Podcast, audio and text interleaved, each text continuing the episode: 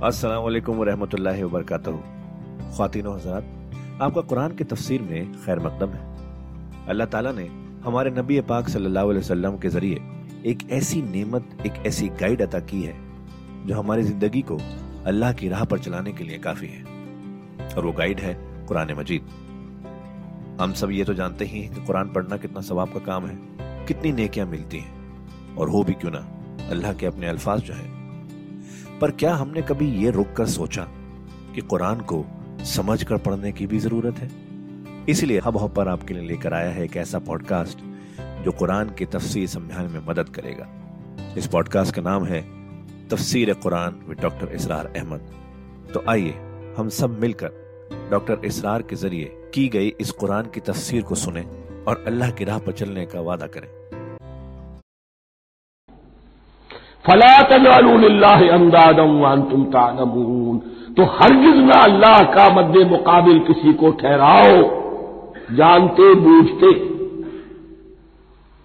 One तुम तालमून का एक मतलब यह भी है कि तुम भी मानते हो कि इस कायनात का खालिक अल्लाह के सिवा कोई नहीं अहले अरब भी मानते थे जो उनके देवी देवता थे वो समझते थे कि ये अल्लाह के अवतार हैं या अल्लाह के यहाँ बहुत ये पसंदीदा हैं अल्लाह के महबूब हैं उसके औलिया हैं उसकी बेटियाँ हैं, लिहाजा ये शफात करेंगे तो हमारा बेड़ा पार हो जाएगा, वरना खालिक वो मानते थे अल्लाह एक ही है। जब तुम ये मानते हो कायनात का खालिक एक, मुदब्बिर एक तो अब किसी को उसका मद्द मुकाबिल ना बनाओ। अल्दाज निज की जमा है। ला जिद लहू अला जिद अल्लाह का कोई मद्द मुकाबिल नहीं। इसमें यहाँ तक बात है कि हुजूर इस दर्जे, इस तोहीद की बारीकियों तक पहुंचाकर गए हैं इस उम्मत को। कि किसी सहाबी ने ऐसे ही कह दिया माशा अल्लाह हुआ माशेता, जो अल्लाह चाहे और जो आप चाहें। हजूर ने फ़ौरन टोक दिया, अजालतनी लिल्लाह जिद्दन क्या तूने मुझे अल्लाह का बंदे मुकाबिल बना दिया है? इस कायनात में मशीयत सिर्फ़ एक की चलती है। किसी और की मशीयत, उसकी मशीयत के ताबे पूरी हो जाए हो जाए। लेकिन मशीयत मुतलका सिर्फ़ उसकी है। यहाँ तक कि हजूर से फरमाया गया कि नबी, आपके लिए यह मुमकिन नहीं है जिसे चाहे हिदायत दे दे। इन नकल्ला तहदी मन का वलाकिन अल्लाह यादी मैशा अगर ये इख्तियार में होता तो अबू तालिब दुनिया से बगैर ईमान लायद न जाते। फला तजारुल्लाह अंदादम अंतुम तालमून। अब इन दो आयतों में तुम समझिए, तोहीद तोहीद नजरी भी और तोहीद अमली भी। तोहीद अमली क्या है? बंदगी सिर्फ़ उसकी की हो। अब आया है रिसालत का मामला। वहीं कुन तुम फिर है भी मिम्मा नजलना आला आप देना अगर तुम्हें रिसालत मोहम्मदी पर शक है, सल्लल्लाहु अलैहि वसल्लम, उसके क्या मानी है? कि तुम्हें इस कुरान के बारे में शक है जो हमने अपने बंदे पर नाजिल किया है। अगर है शक फिल वाकई?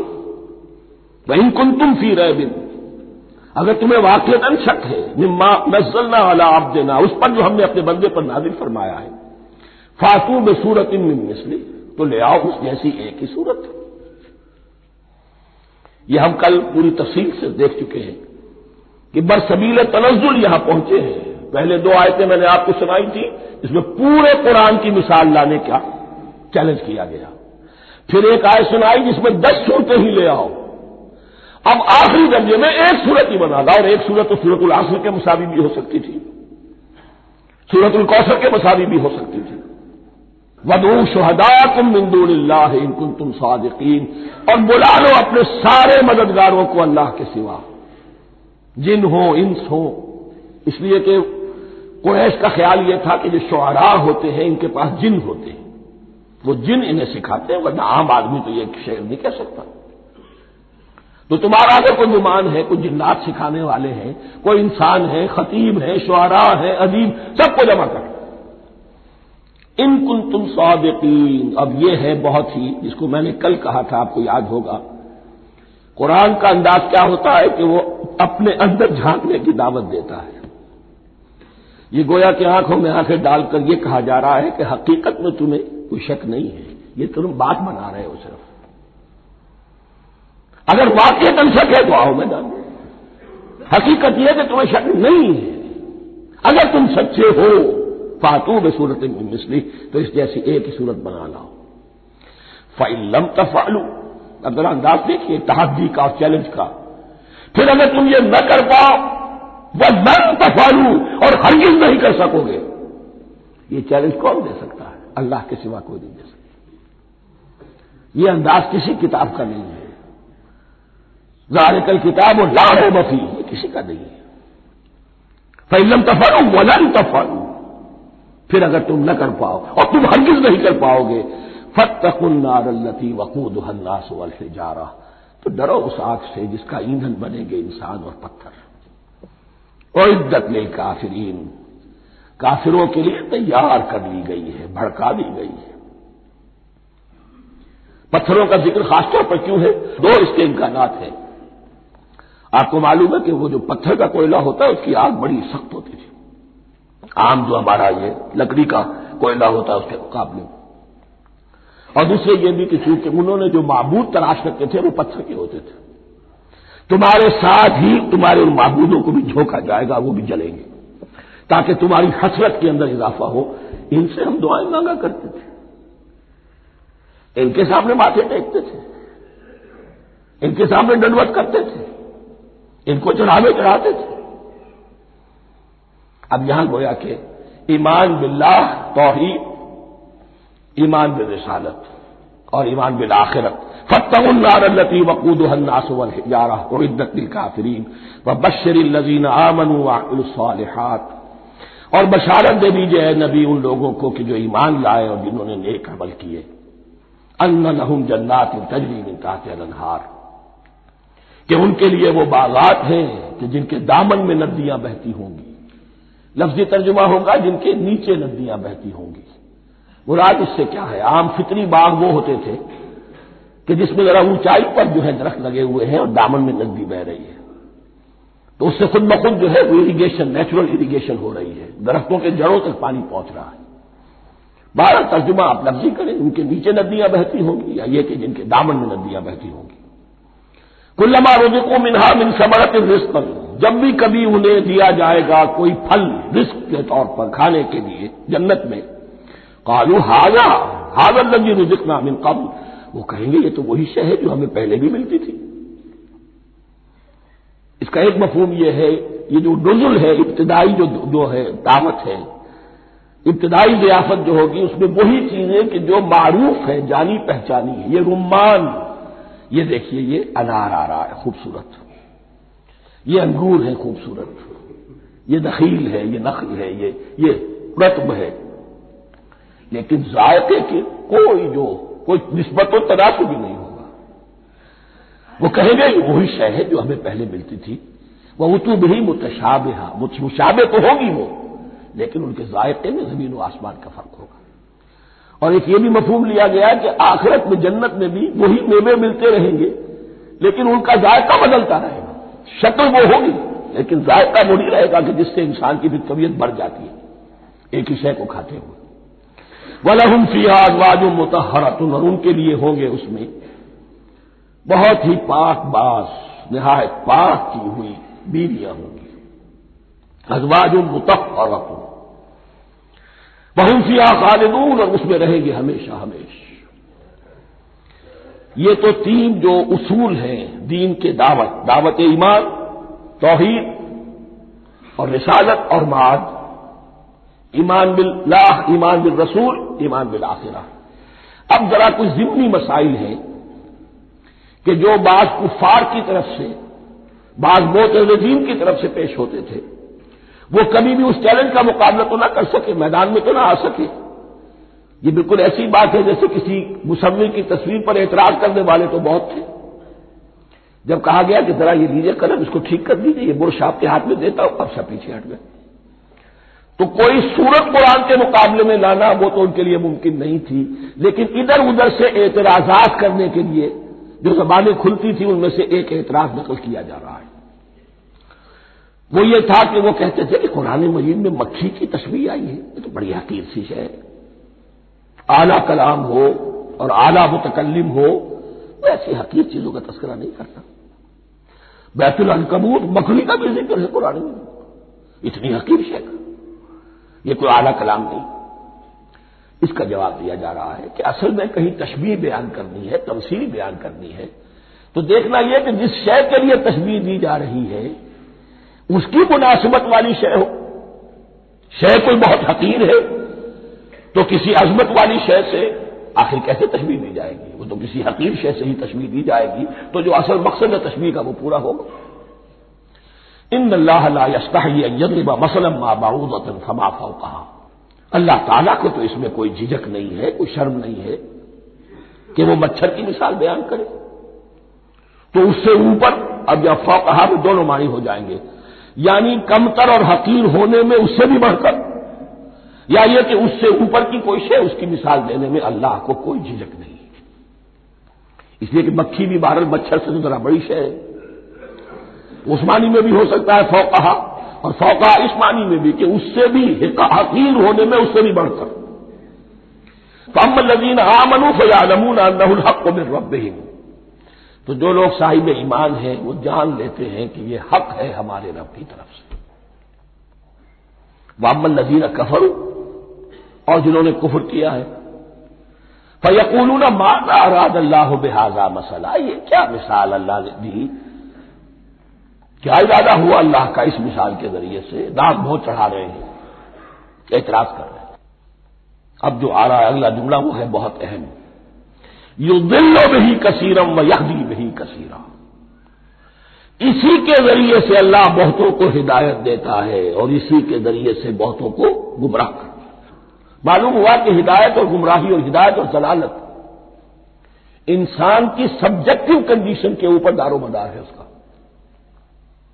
आपके दिल में खैर है, भलाई है, नीयत सही है, तलब हिदायत, तलब इल्म, उसमें आप सच्चे हैं, आपको हिदायत मिल जाएगी। दिल में जैर है, कजी है, नीयत में टेढ़ है, फसाद है तो उसी के ज़रिए से अल्लाह आपकी गुमराही में इजाफा कर देगा। युदुल्लो में ही कसीरम वयहदी में ही कसीरा। लेकिन अल्लाह का यह किसी को हिदायत देना और किसी को जलालत देना अलल टप नहीं है। किसी कायदे और कानून के बगैर नहीं है। वमायुमिल्लो नहीं इल्ल फासिकीन। नहीं गुमराह करता वो इसके ज़रिए से, मगर सिर्फ़ सरकश लोगों को। जिनमें सरकशी है ताली है तकबर है। और उनके औसाफ क्या है? अल्लाजीन यम कबूल अहदल्लाह मिम्बाद मीसाकी जो तोड़ देते हैं अल्लाह के साथ किए हुए अहद को।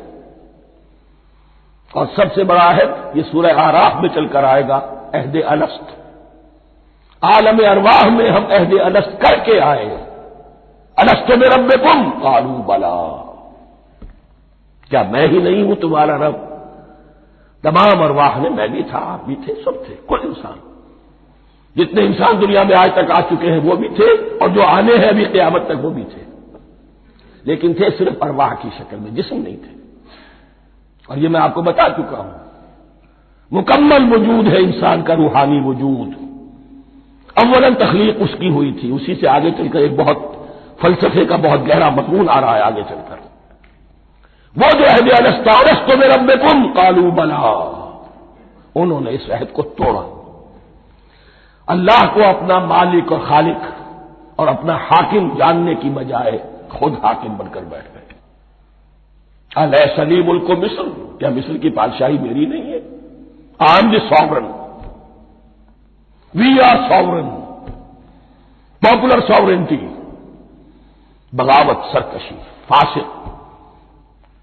वमायुदिल्ल बही अलफासिकीन अल्लजीन यलकुदून अहदल्लाह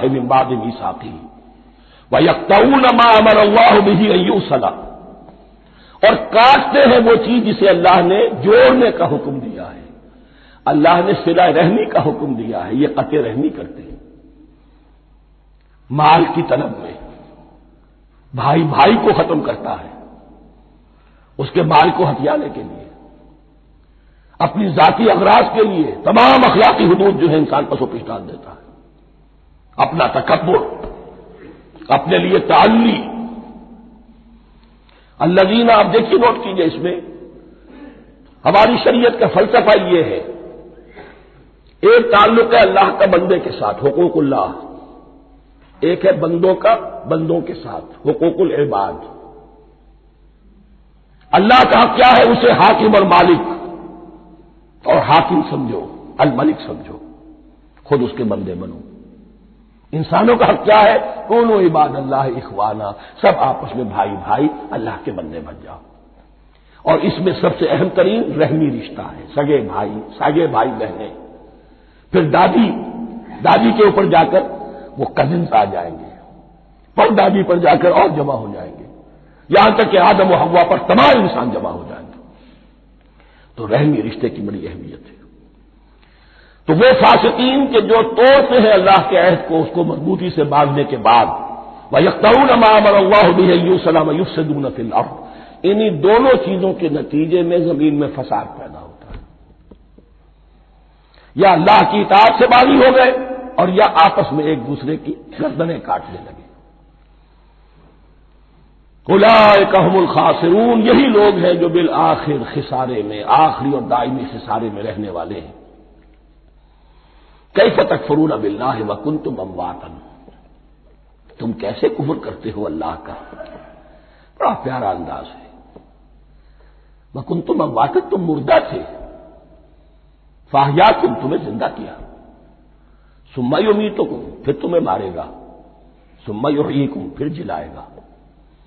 महिला ही तुम जाओ फिर तुम उसकी तरफ़ लौट जाओगे। लौटा दिए जाओगे। यहाँ वो बात आ गई। जो आज निगाहों से बिल्कुल ओझल हो चुकी है। ये हम दुनिया में आने से पहले मुर्दा थे, क्या माने ये मजमून आकर असल में सूरह गाफिर या सूरह मोमिन में चलकर इसकी पूरी वजाहत होगी।